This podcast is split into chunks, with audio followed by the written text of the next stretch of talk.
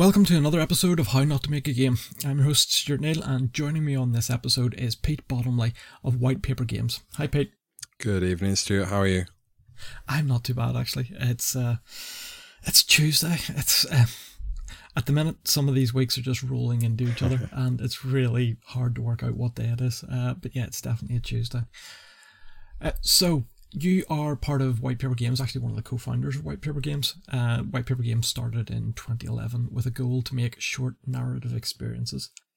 So, first question: How did the studio come together? Yeah, so to go back to 2011, it was actually in May 2010 when the official kind of uh, seed started being planted. We had just graduated a master's degree at the University of Central Lancashire. So myself mm-hmm. and Benjamin Hill had just completed an MA and we were both looking. We we hadn't originally set out to do anything of an independent studio, and you know we were looking for industry jobs, and I got offered a few uh, good mid-level design jobs at some AAA studios. Um, but there was also um, a peer of mine, Aaron Foster, who had just started his own independent studio, and mm. I remember the day that it was happening. And he said, "Oh, well, yeah, you know, I've just gone independent." And you know you should try this thing out and i've always been very self-driven self-motivated and kind of had uh, kind of strong creative ideas and so yeah we kind of just gave it a gave it a go i mean if you i mean you probably hear this story a lot but if you if you say um, oh yeah if i'd known what i was getting into you know, I probably wouldn't have done it. it is that kind of thing, like knowing like the journey, like it's been incredible and you, you just learn so much. Mm. Um, but it is a tough, tough journey. And even to say that we're approaching our 10th birthday next year kind of seems surreal. Um, mm. So, um, yeah, that, that's how it all kind of came about. And it's uh, been nonstop since then. Yeah. One of your first projects then was Ether One. How soon after the studio formed did you start on that project? Oh, straight away. Yeah, we always kind of set up white paper games to develop original IP. Mm-hmm. Yeah, and and there was no larger goal to have a studio. We weren't thinking about building this company or this entity. It wasn't that we want to create a business. Now, what game IP do we want to uh, create? It was very much Ether One was the only thing that existed, and at that time it was just Ether, mm-hmm. and so yeah, it was purely just a mission of creating a, a game. It wasn't to build this large company, uh, even to have a, a 10 year history or anything along those lines. We just had an idea that we wanted to create and and we just kept our heads down for four years, just plugging away. We bootstrapped the whole project and yeah, got it released in 2014. But yeah, white paper always started just focusing on the game first, essentially. Mm-hmm. The game itself wasn't necessarily a hit, but it was nominated for a new number of awards and it was also supported by Epic and Sony. Um, it came out on the PlayStation 4 in its early sort of period, didn't it? Yeah, so we released on PC first in March of 2014. Mm. And so, yeah, I mean, we had no real expectation. Like I said, we had bootstrapped it. Uh, and thankfully, the kind of critical reception was great. Uh, it, mm. You know, it reviewed well. Um, commercially, it kind of it did it did fine. It did okay, and I guess the good thing what we've seen from our titles is that they have a long tail.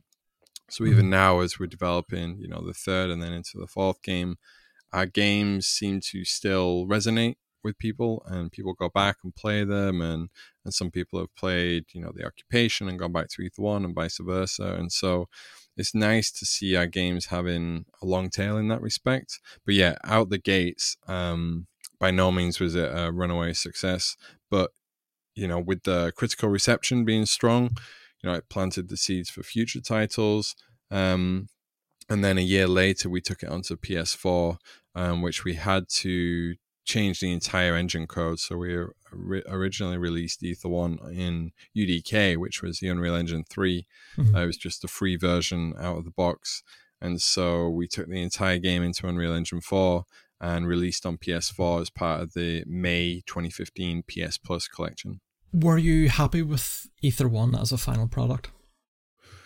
This is this a tough question because I, I presume if you ask anyone about their final product, like are you 100% happy? Mm, Probably not. Mhm. But it was the best possible thing we could have done at that time. And that's all you can really ask for. As soon as you let it ship, then it's kind of out of your hands. And hopefully, people that play it resonate with it. And and we definitely saw that from Ether One.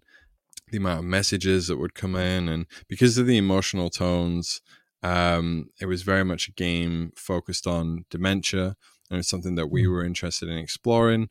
And so, you know, we were getting messages from parents playing with their children and the children asking questions, and it opened up a whole conversation about maybe some grandparents or something um, close to that family's heart. And so, just the amount of kind of nice reception it got from the players Mm. um, that that in itself um, was good, but as a you know as a in quotations product, I guess you're never going to be happy with that side of things because you always know oh, there's extra things you could tweak or there's things you would change, and Mhm. especially in hindsight, I think. The interesting thing about Ether was that I could not look at that game for a good few years. Um, I couldn't watch live streams, I couldn't watch Let's Plays, um, just because it took us four years of bootstrapping it was literally you know the 14 16 18 hour days f- consistently um, for that duration and it was very much a, a project of just everyone's like complete drive to get that out the door. Mm. a lot of the other team members could you know play through it and watch let's plays and all this kind of stuff but it was just way too close and deep for me at the time. And now looking back you know i've seen different people kind of play it and i think oh that was actually a really cool game. That was interesting. And something the whole team's really proud of but um yeah that's i guess a long long-winded way of saying yes we were happy but there's always more you can do Yeah. Uh, on Steam, you self published it. How was it financed and then obviously published through PS4? And was there anything special about the promotion that you did for it? So a lot of it was financed, like I said, just bootstrapped. So I mean, maybe a funny story, maybe not so much of a funny story, but um, I had a part-time job at Starbucks on my bachelor's degree, and then on my master's degree, I took it over into that. But I also had some industry placements at Traveller's Tales Games, working on the Lego games, and whilst trying to complete the master's degree. Now, some of it was going towards masters, but essentially, I was trying to work three different projects. I was doing the Starbucks during the week, um, on the weekend, sorry, the Traveler's Tales, uh, three three or four days a week, and then doing the master's degree in the evenings and the rest of the weekends. So, upon completing the graduation, you know, we we both myself and Ben both graduated with distinction, got offered industry placements at a decent salary, and then we're like, okay, we're going to turn down that salary and go back to working the part time job at Starbucks to try and fund this project. And so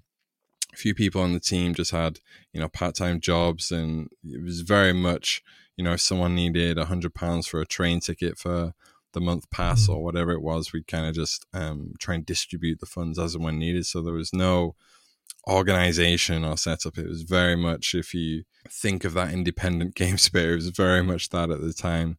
Um, partway through the project, we got some funding off the Abertay funding, and that was 25k, which which helped a Hmm. lot.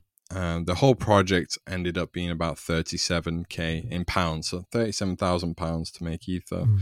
which by any means is is very small budget for you know four years of development for a core team of six.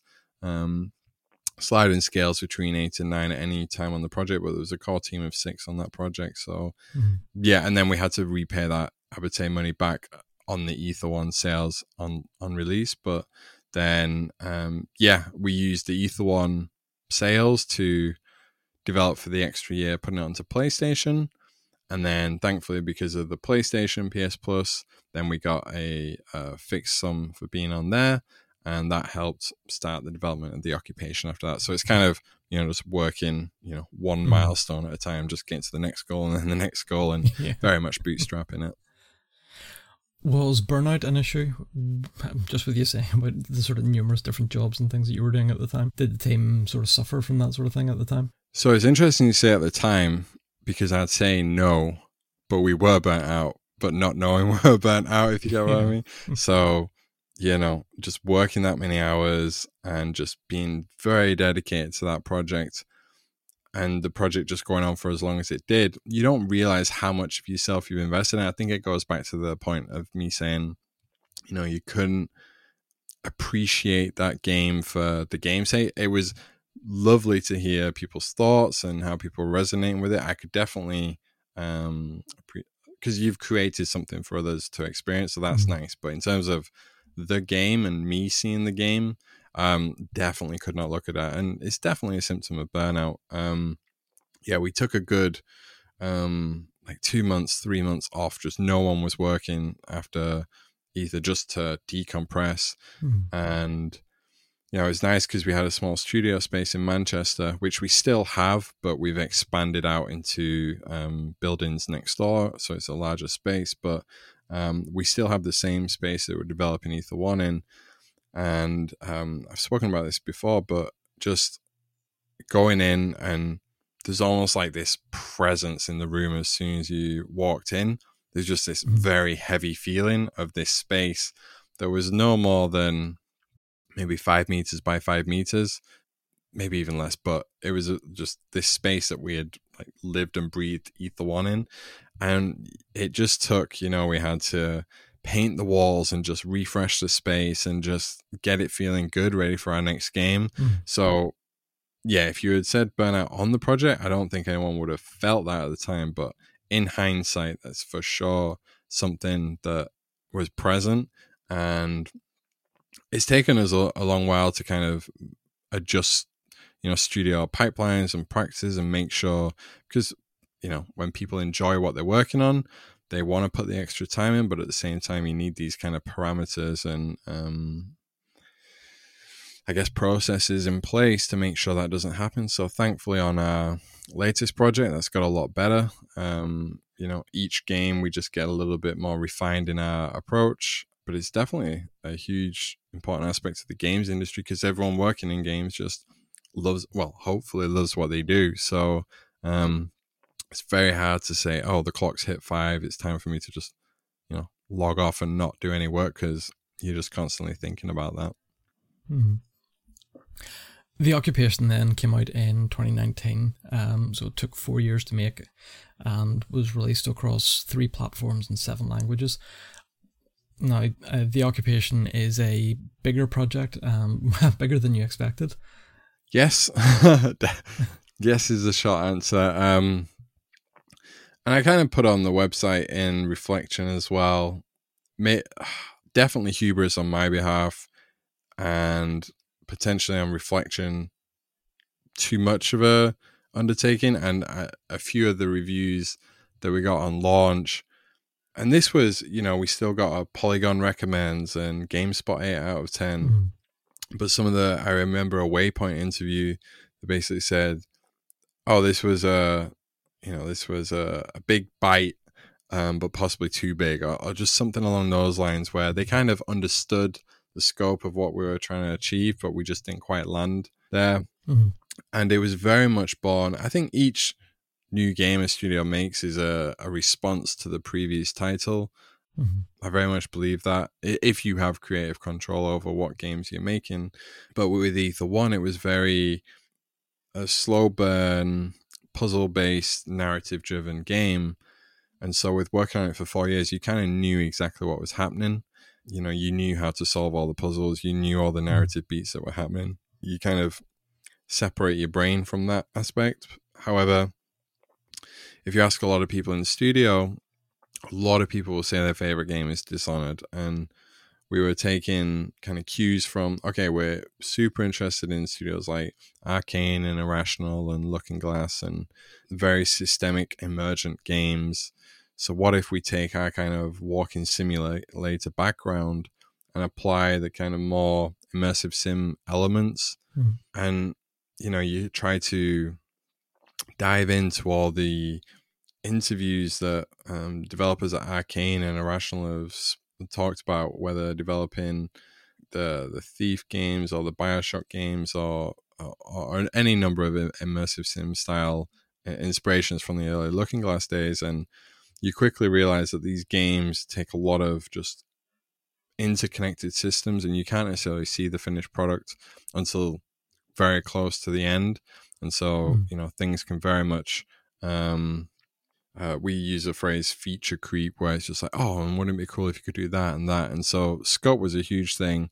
And yeah, there are there are parts of that game where I look back and think, oh yeah, if we had just tightened that down, or you know, uh, going back to your earlier question, like, are you 100 percent happy? And you can always pick apart those things. Yeah. Um, but in terms of scope, yeah, it was a huge game, and especially for a team our size, um, similar to the game that we're currently working on, I think we always try to just elevate ourselves. Um, but that was definitely a huge thing to tackle, and as you say, then that combined with shipping on multiple platforms and multiple languages and mm-hmm. again doing physical retail so both ether one and the occupation had physical retail where you know you can go and buy the disc in a in a store or online and so that just creates then extra pressure because you know earlier dates need to be hit than if it was purely digital mm-hmm. so yeah there's a lot of um, combining factors there to impact scope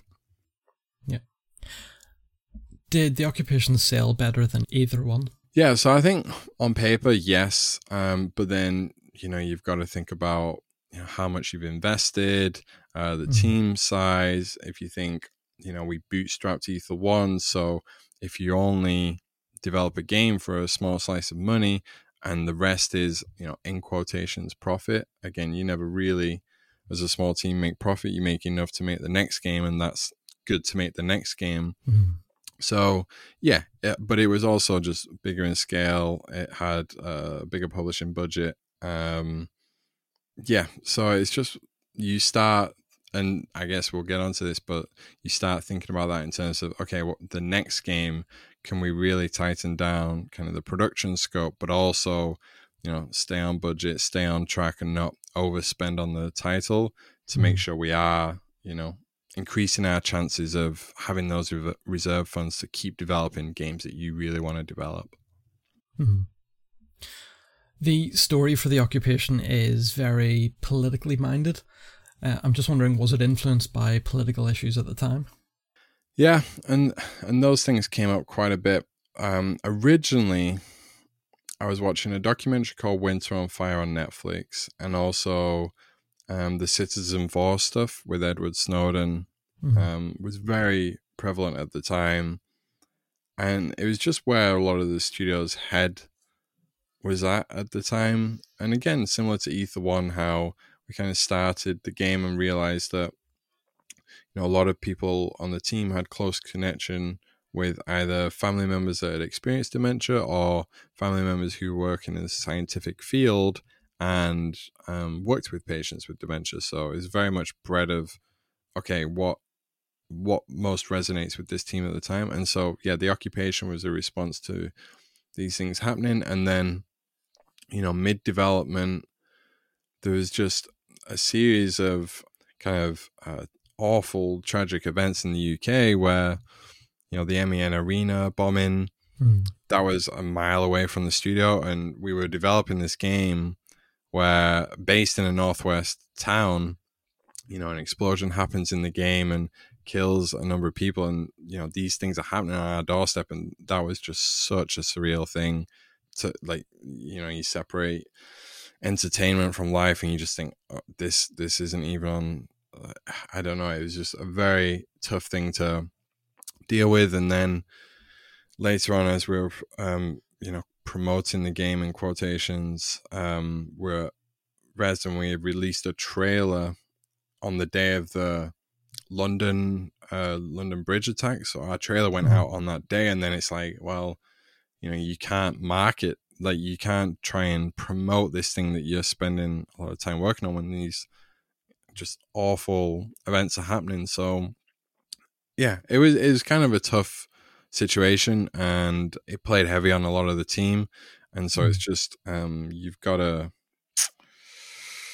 I don't know. We make art um, because it's a reaction to the things that we're thinking and feeling. So, of course, life is going to bleed into that. But um, mm.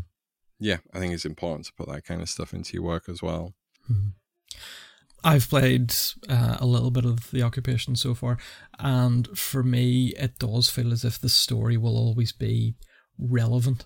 even you know, despite it, the way or the time that it's set in. Um, I don't think any of that stuff is going away. Um, I'm sure you know, while that may not have necessarily been something that you were aiming at, I'm sure it will be a nice thing to have a little bit of a legacy with it. Yeah, and I think some of it.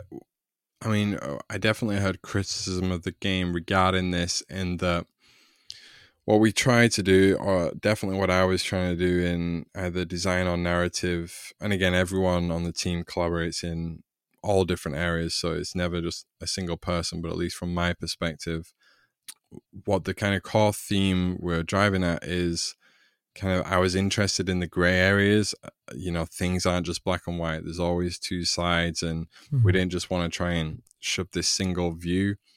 But ultimately, some of the criticism of the game was that you know it was it was blurred and it was like okay what is this game actually trying to say so it's mm-hmm. you know partly well it was intentional that you know we didn't say this is specifically what happened and this is why and this is what you know you should think and feel about this game but maybe sometimes games need to do that uh, maybe they don't mm-hmm. like um, it was a very mixed reception uh, on that which you know doesn't necessarily bother me too much if if someone really loves your work and then some kind of thing, oh well, that's not necessarily for me, but I see what they're doing. That that's kind of uh, fine in, in, in my mind. But yeah, it, yeah, be curious to know you know your thoughts later down the line of mm. how, how that does land. Yeah.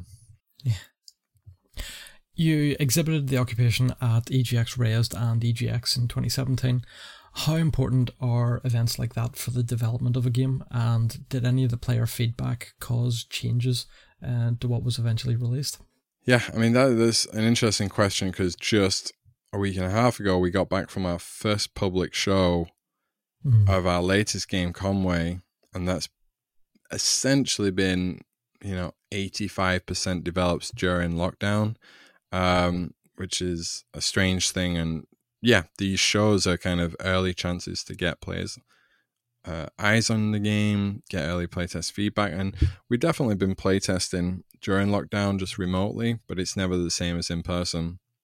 And so, you know, seeing players sit down and, and start playing your game, just seeing how they're uh, controlling, where they're looking, where they're moving. You know, mm. you get hundreds and hundreds of players all weekend long just you know, being able to have that holistic view of all the players and make design decisions based on that is super important. And even on the back end of um, EGX this time, we've you know been able to implement some quality of life things that we saw um, that could do with changing. And so you know, in person shows are just yeah great for that kind of thing. And yeah, I think we'll continue to do those shows, and especially when you can get outside of the UK. You know, we've been um, fortunate to be able to do uh, a few IndieCade shows in California and just different uh, view, um, events in Europe, and just having a chance to connect with players that are kind of outside our bubble, as it were. Mm. Yeah, it is is just great, and especially great for the team motivation because I think when you're developing the game.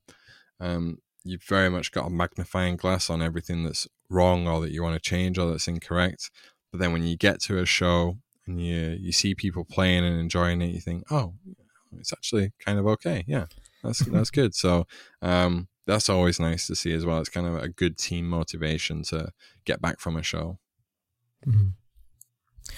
Um, whenever I was playing it, I was looking up the achievements, and I was actually quite surprised to see that the achievement percentages for the game are quite low you know, compared to the number of players that apparently have it on Steam. I'm just wondering, is it a case of people have it, have tried it, and just didn't quite know what to make of it? Yeah, and it could possibly well be. So, um, they're not necessarily. It's interesting you say that because I didn't know that, and it's useful feedback. Things that we do intentionally do with our achievements, uh, we tend to put them not on the critical path. So we try to mm-hmm. design our achievements for things that maybe uh, unintentional in the game or that you're not necessarily looking at, but then you get rewarded for doing this cool, unique thing. Okay. Mm. So, very much for uh, games, we try to not have achievements that just pop up for you being in the game. Now I know there's a Mm-hmm. couple where it's like, oh, you've been to your meeting on time and that kind of pings.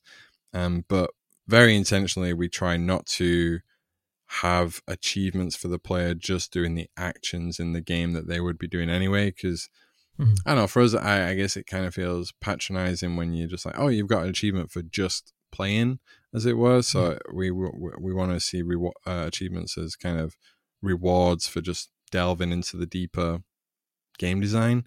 Um, so I mean, it could be one or the other. It could just, I mean, I would, I suspect it's probably a mixture of both. I suspect it's probably, you know, people feeling overwhelmed with the world and the fixed time aspect, and especially because it, it does open up pretty quickly. You know, we have that kind of opening section tutorial. You know, we feel like that's pretty well paced, and then Mhm. yeah, maybe it just opens up a little bit too soon, and people are like, oh, now I'm on my own, and there's no hand holding. Uh, and the people that got it really, really got it, and it resonated strongly with them. But you know, even uh, close developer friends, you know, have struggled with, especially the completionists, where they just want to be able to dig into every nook and cranny, but there's kind of time against them in that respect. Um, Mhm. but yeah, it's interesting to hear that and see that, and it definitely gives me things to think about as uh, a game designer. Mhm. What lessons did you learn from the project? A lot of them were production lessons, less on game design, more on production. Because uh, at White Paper Games, um, I'm generally trying to do a few different things at the, the same time. On the occupation, this turned out like a terrible idea in hindsight because you know I was trying to write narrative, do game design, do production, and just do the day to day running of the studio, Mhm. as well as kind of the the kind of technical design with the uh, rest of the design and code and it was just too many spinning plates i think. So with conway we were very intentional and working to our strengths and it was maybe going back to the burnout question that you were talking about from ether one very much being conscious of the team and making sure that we have you know the right budget and publisher and making sure that team pipelines were well communicated i did a whole bunch of reflection after the occupation. It was mostly on the i guess leadership slash production side. So whether it was um you know reinforcing some good production processes in the studio and just getting those communication pipelines going and also just knowing how to delegate and you know depends how into the weeds we want to get but just on a high level it's that i never realized the distinction between delegation and abdication in that you know you think you're delegating but what you're actually doing is tipping all this work onto someone else and then when inevitably they don't do it the exact way that you thought it should be done you then take it all back and just try and do it yourself Mhm. and it's just a terrible way to work and you know it trips up a lot of people when they first get into kind of trying to delegate workload to um, an additional team member so that you know you can all contribute correctly. Uh, and that was a huge thing because i was very much from the ether one days um you know very just head down just work as many hours to try and get this thing done. So yeah i learned a lot of lessons but they were more so on the kind of leadership and also kind of production side and just trying to get our studio pipelines and processes in place Mhm. You'd said earlier that the uh, team is celebrating its 10 year anniversary um, next year, was it? yeah next june um next june the 28th so Mhm. um yeah we had it kind of came off took us off guard a little bit because it it was our ninth birthday this year and so when we kind of realized that you know we've shipped these three games in nine years and you know we're moving into our 10th year and what kind of momentum can we start driving towards that it, yeah it's hmm. a super exciting time How has the studio survived financially during this time? Obviously, only releasing two games during that period, and neither of them being runaway hits that a lot of indie developers are hoping for. Do you have you know is it extra jobs or is there um, financing? What have you coming from uh, elsewhere? Yeah I don't, I don't know what the answer to that is. All just i just know that you know we're still here nine and a half years later which is uh, an incredible thing to think about. And you know mm-hmm. we we raise everyone's salaries at the end of each project and we just keep um, pushing ourselves further and making sure that everyone's quality of life is good. But yeah, I I don't think I could answer that answer in a simple way other than, you know, along the way you have these companies that just help you out uh, massively. Mm-hmm. So whether it was Sony on Ether One and then Epic Games for Ether One and Into the Occupation really helped promote our work and mm. took us to shows and got us in front of eyes that we wouldn't have been able to otherwise be in front of and then the UK Games Fund is instrumental to helping small teams in the UK as well. Yeah, we we managed to get the UK Games Fund grant for the occupation, mm-hmm. so we kind of took some of the initial Ether One money, put that into the occupation, and then got some additional funding from the UK Games Fund, and that essentially got us, you know, eighty percent through the project, and then we managed to get a publisher because we were so far ahead of in development on the occupation. Mm-hmm. And then going back to Epic Games, you know, they gave us a, a Epic Mega Grant for Conway as well. So, you know, they not they not only kind of promote your game on the social channels and uh, you know, invite you to shows, but you know, they're genuinely there to support developers financially as well, which is incredible. Mm. But then ultimately, you just need a, a strong publisher behind you. And this is our second time working with Sold Out uh, on the new Conway game. And I think the nice thing about working with a publisher that you feel like you can trust and have a good relationship you know, we say we kind of pitch the game and say, okay, Conway is going to cost this over this much time, and they actually came back and said, well, we hear what you're saying. It's probably going to cost, you know, X plus another 15%. And they added that 15% on to the development budget and said, you know, that, that makes more sense to us. And it actually turned out to be that case. You know, we did need that 15%. So, mm. you know, you want to make sure you're signing the correct publishing deal so that, you know, first of all, you can retain your IP and your rights and again, try and keep uh, enough of your game sales money to have these long tails that I was talking about. Thankfully, mm-hmm. both um, with Ether One, the occupation, and then hopefully with Conway, you know, we do have game sales happening two, three, four, five years after the launch. So if you can keep generating that income and the portfolio of games, and with each game you release, it kind of compounds that income, hopefully. Mm-hmm. And then, you know, if you can get the right publishing deal and springboard onto the next project, um, that's definitely the toughest thing I think for smaller teams. It's moving from one project to the next mm-hmm. because you know you're running out of money at the end of one project. You need to springboard onto the next one, and it all depends on how well the game's received and you know whether those conversations, whether there's people coming to you to ask you you know what you're working on or whether doors start closing because you know the game may not have landed as successfully it needed to be um, so it's definitely tough. Mm. I know very few developers, if any, that you know have the perfect formula. You've just got to have a strategy and be able to adjust when you know things shift as the games industry does on a monthly basis. Mm-hmm. Yeah.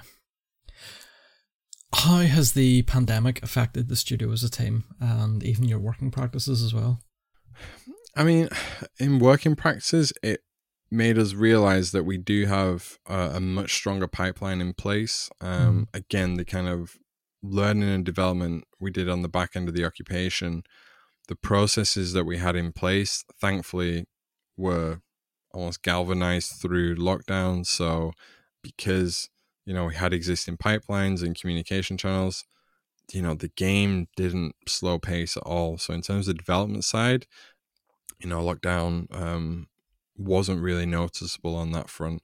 Um, but what you do notice is the need for more written communication if certain people aren't in um, certain conversations, as is the case with most um, studios and, and workplaces, realizing that you can have more of a blended approach, and maybe you're only in the studio for two or three days a week, and maybe you can work more at home. Mm. But then also realizing some people are uh, kind of fine working on their own and they kind of just like putting the headphones on and working away and are more introverted in that respect and kind of they don't need to feed off other people's energy to feel energized whereas you know some people do need that in-person communication to kind of feed off and kind of bounce ideas mm. off and you know everyone's different and you need to be aware of that whoever you're working with and who does what in different situations and just making sure you're keeping everyone in the loop so it's more on the kind of team personal communication side that you've really got to pay attention to um, during lockdown. But you know, um, from a purely development standpoint, um, yeah, I don't think we missed a beat with that. Mm-hmm. So Conway then disappearance at Dahlia View is coming out on November second this year. What's the premise of the game? We wanted to approach a detective thriller, so very much inspired by films like Rear Window and uh, misery, and it kind of started from a place of uh, us wanting to tell a really well-paced thriller in a detective franchise.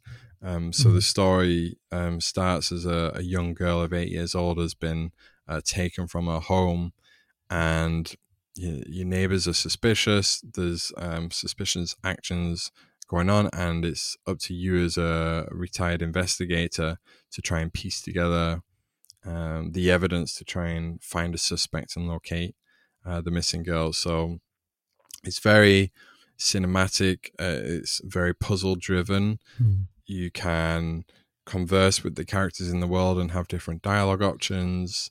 And yeah, hopefully it's just a really well told story with good pacing and interesting character arcs um, which people can just sit down, headphones on, and really just get immersed in the the mystery of Dahlia View. Mm-hmm.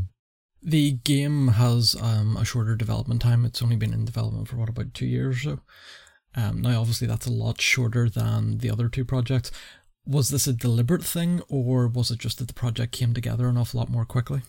Yeah, definitely deliberate because, as I was saying, we kind of have to pitch the project and the duration that we think it's going to take. And yeah, we very much wanted a shorter development cycle, but a lot of the efficiencies that we um, created for ourselves on our production pipelines and just knowing what areas to in, invest the time into.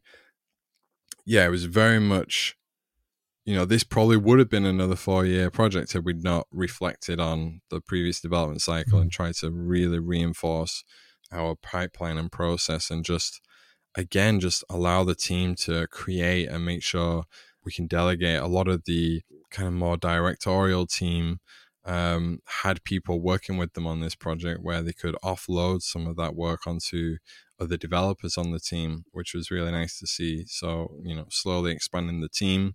And yeah, the goal is to bring down our production process. Um, I really like from a kind of development standpoint, the kind of Pixar process where they try to release a, a film every 18 months. So, mm-hmm. you know, if you do have, you know, a 36 month development or something in thereabouts, you can have multiple projects in the works and you, and you can kind of release one and have another one in the works whilst you release that one and kind of mm-hmm. um, it definitely helps a small team because you know when you go back to Ether One and the occupation taking four years, you release a game, but then you're kind of quiet for you know, three years of that next development mm-hmm. phase, and you know it's tough for a small team to go silent for so long and then try and generate noise. But you don't just want to generate unnecessary noise; you want to provide value for people that mm-hmm. are following your work. So, um, definitely bringing down the production process just helps helps focus what the important aspects of the game are. And it's definitely our best game that we've made so far. Hopefully you know it resonates with people. But yeah i guess we'll see in a couple of weeks how people how it lands with people. Mm-hmm.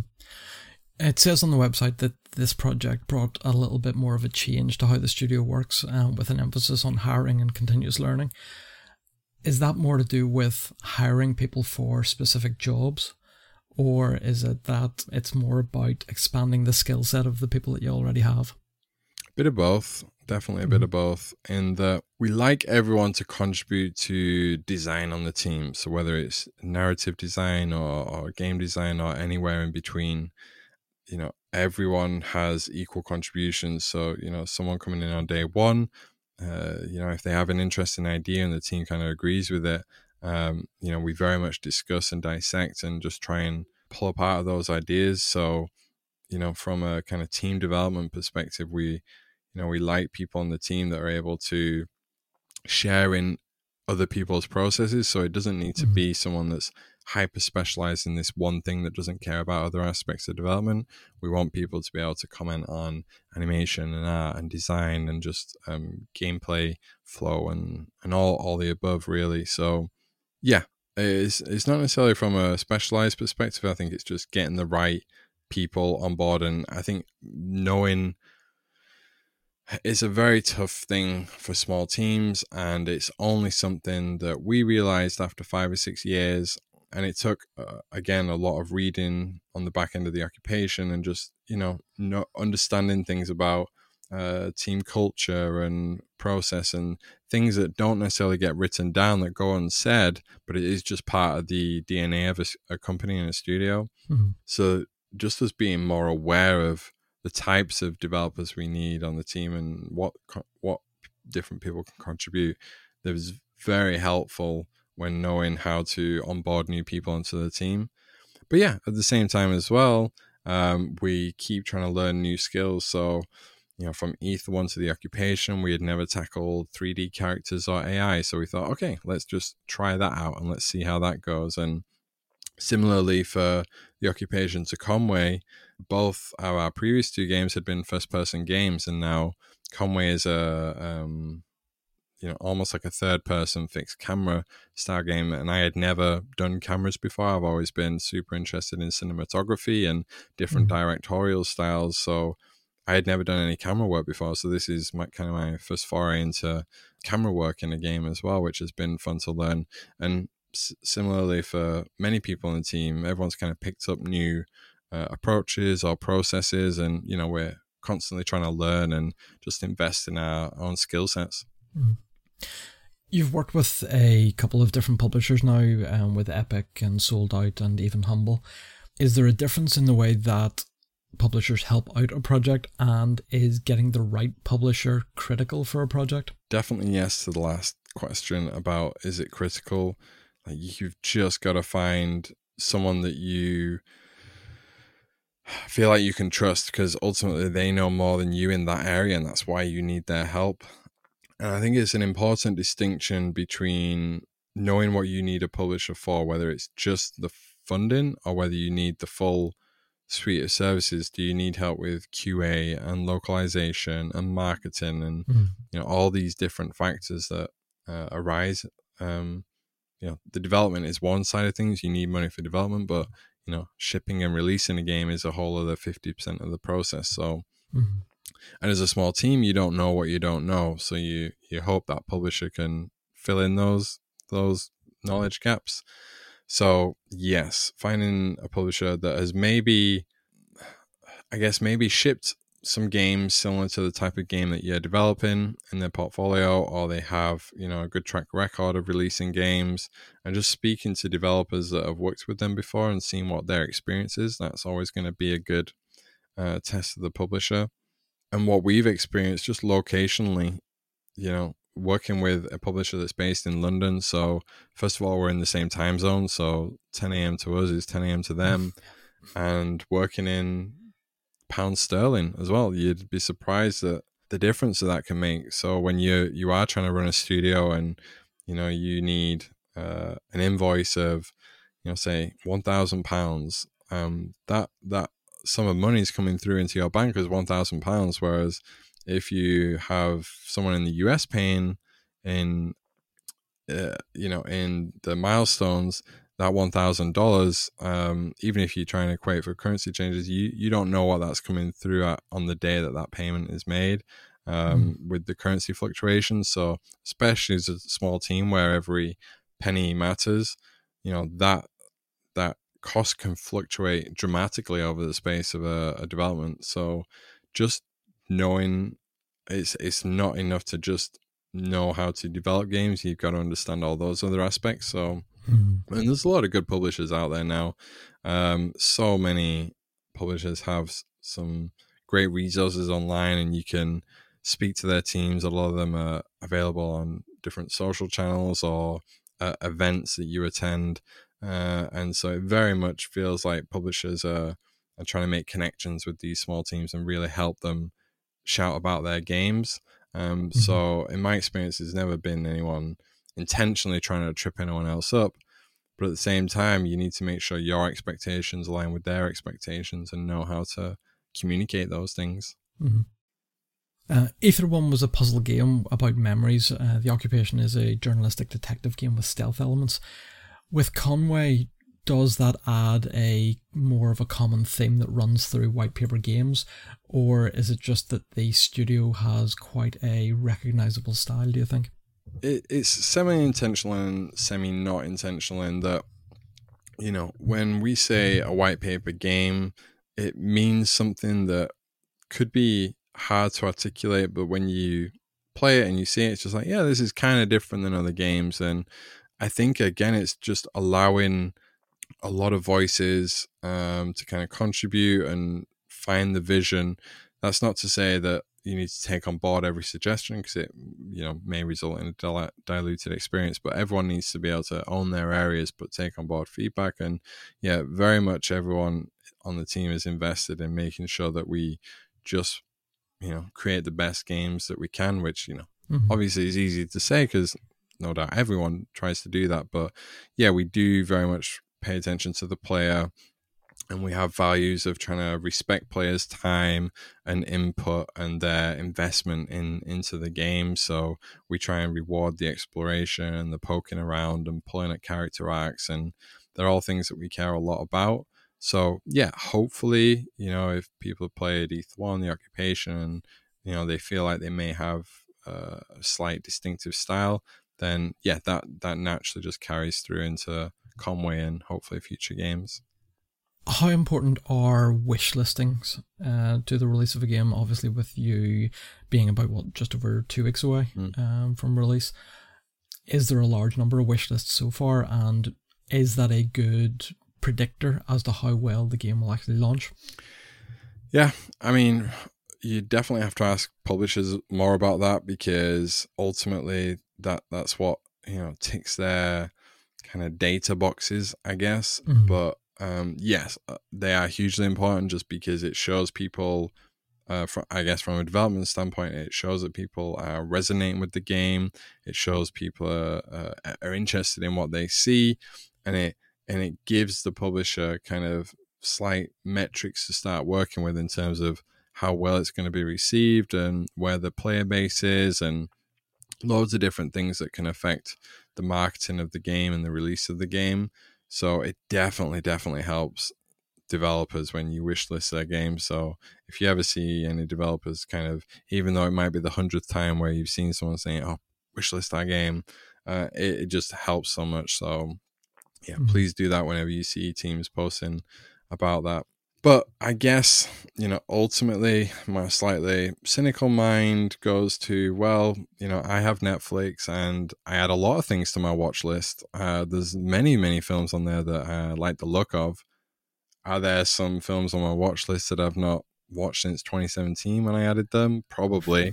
and so, you know, the the thing is, the classic example of everyone's libraries are full of games that they've not played yet. So, mm. you know, wish listing is one part of it, but onboarding them and saying, yeah, please come and check out this game and just getting them to really you know, invest their time and money into it, that's a tough thing. Mm-hmm. But the wish list is definitely a point forward in that you can just at least remind people that the game's there um, because it's very busy marketplace and industry.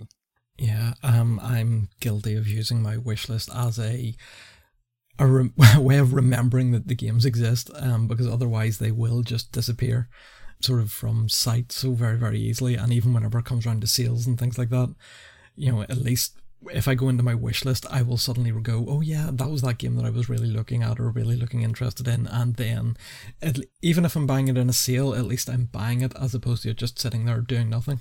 Yeah, and hundred percent. Like if if you need to wait for the sale, like developers understand that. Like mm. we know that you're not always going to buy this certain title at full price. Obviously, it helps the developer, but at the same time, there's so many games out there that you want to play. So even picking it up on sale in a Christmas bundle, you know, the good thing about the Christmas sale, the winter sales, or whatever time of year the sale is, it's the kind of uh, supply and demand where yes the game might be cheaper but so many more people will purchase it as well at the same mm-hmm. time mm-hmm. so you know it does average out through the year obviously people prefer you know um, you know if it's a game that you enjoy yeah please do pay the full price but at the same time it's totally understandable because ultimately you're still investing your time you know when it comes down to winter and you just want to check out a cool game mm-hmm. yeah what, in your opinion, are the biggest challenges facing smaller studios these days?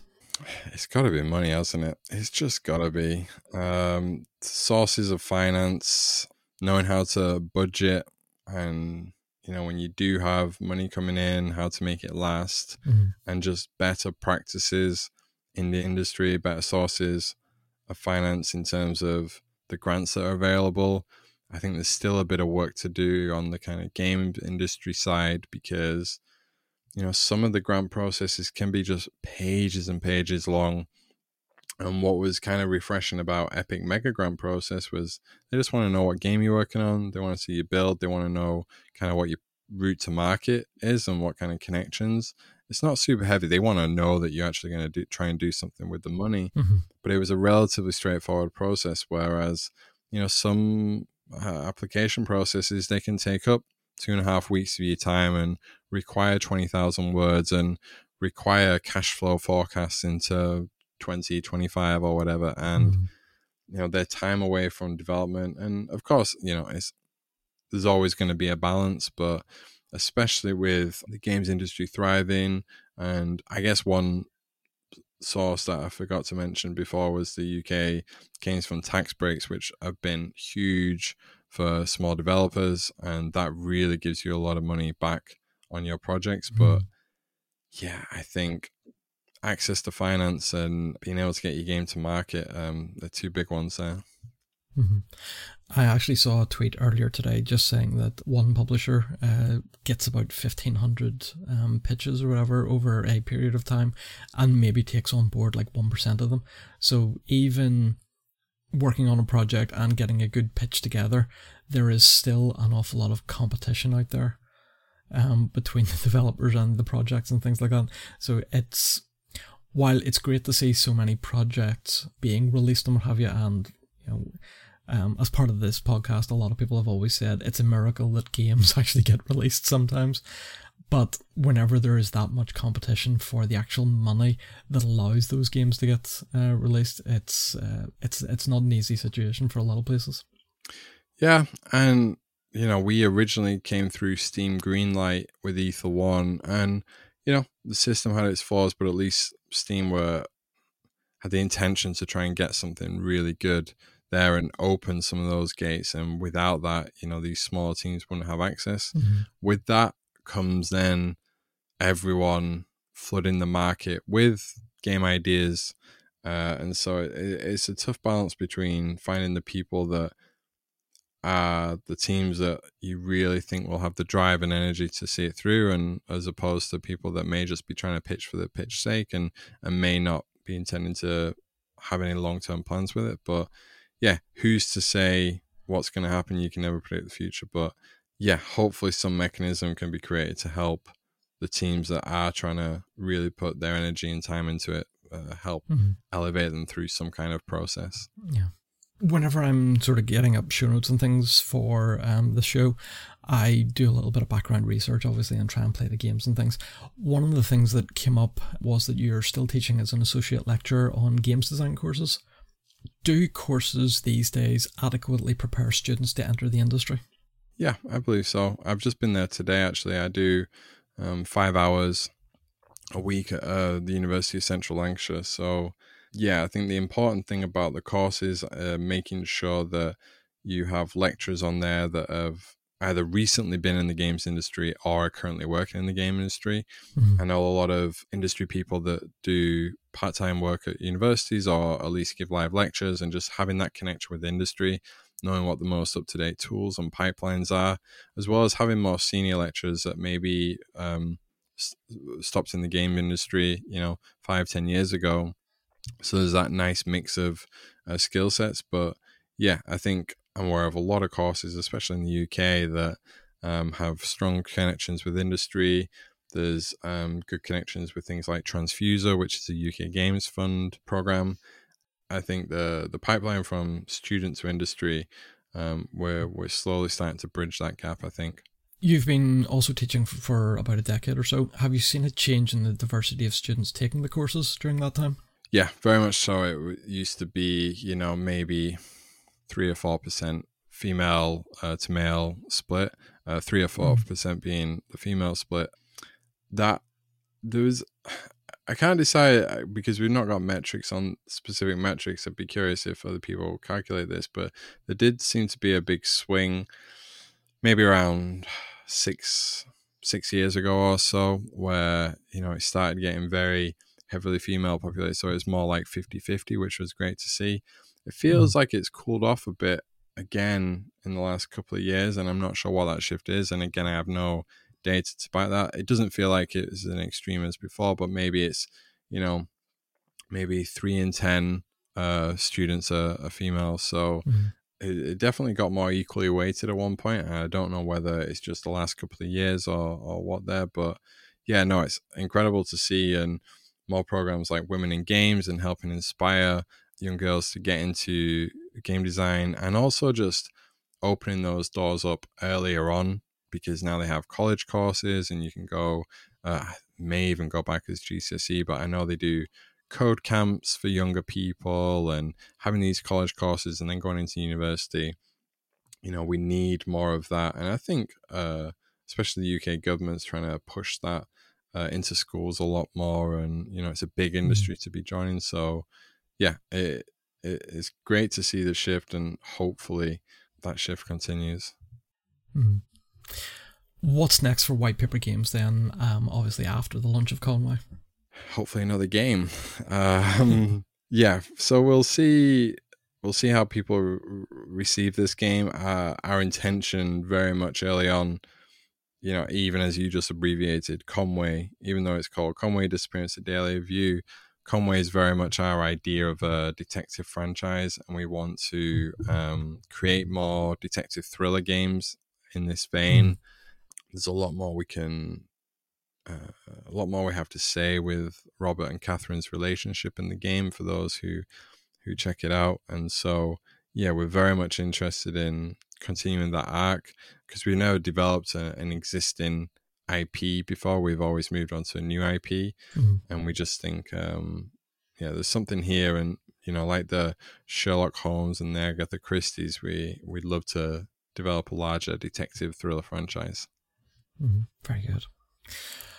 Right, three quick questions then, just to finish off the interview. What comes first, the mechanics or the story? It's not a quick response, so in the aid of uh, speeding this up, we'll go story, but it's there's not a true answer, but I'll go story. Would it depend on what sort of game you're making as well? Exactly. Uh, and they both need to be working in parallel. And we tend to think high level first to get world tone and feeling, but then we go very low level in the mechanic design and think about tactile interaction, and then meet hmm. the the kind of moment to moment gameplay in the mid level loop uh, as the, the paths start to converge. So we do think high level kind of main beats. Mm-hmm. We go very tactile in terms of game design, but then we kind of meet in the middle with like the pacing and the arc and the character threads and all that kind of stuff. Mm, yeah. Uh, what's a game you love but never hear enough of? I'm pretty bad at game industry news, but I feel like not enough people speak about Prey, the mm-hmm. Arkane Studios version of Prey. I feel like that went a little. It wasn't as big of a hit as Dishonored. It felt like so. Prey for me is is an excellent excellent game that not enough people played. I don't think. And can a game be truly bad? Yeah, that's such a tough question. I, I mean, I, I really don't. It depends. My response would be if the creators were setting out to create something that they were proud of. I don't see how that can be bad Mhm. because I feel like if you're making it for yourself, there's other people like you, and as long as it has a strong drive, there's some, gonna be someone else to resonate with it. Like if, but at the same time, if you're just making something to make something and you you don't really have that investment or passion, maybe it could be bad. But I mm-hmm. gen- genuinely believe anyone that sets out to try and create something they're proud of, how could that be bad? I, I, I, yeah, maybe that's too optimistic, but that's what I'll go with. No, I think that's fair. Again, I've seen a couple of other people uh, sort of talk about the subject, and everybody was saying that yes, they can be flawed, but there is usually something there Exactly. um, within the game that you know it was obviously made with a passion that still makes it at least entertaining. I agree with that. Yeah, that's the interview done then. Uh, so thank you very much, Pete. Obviously, uh, well, whenever I'm doing the show, I pass it over to my guests now, um, just to allow them to do any shoutouts or plugs, um, usually for their own products, of course, but also if there's anybody else that we should be going out and checking out. Yeah, so I mean, you can find us at White Paper Games on the platforms that you use to uh, connect with game development studios. As we were saying before, if you did want to wishlist Conway or check out any of our other games, that would be uh, hugely beneficial. But yeah, there's just so many great studios in the UK, so many good small teams. There's a few small teams working on some really cool stuff that just isn't public at the moment, which I'd love to just shout about. But yeah, the, I don't know. The the Manchester Northwest development scene is great, and yeah, sorry, I just don't have a good response other than that the games industry is in a really good place right now. So um, yeah, no special shout outs, but the people listening hopefully would know who they were. Yeah, That's all right.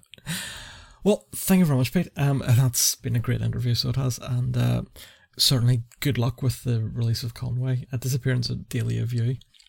So, thank you everybody for listening. Um, if you want to get in contact with the show, you can get in contact um, with us via Twitter, which is how to make a game. That's how the number two make a game.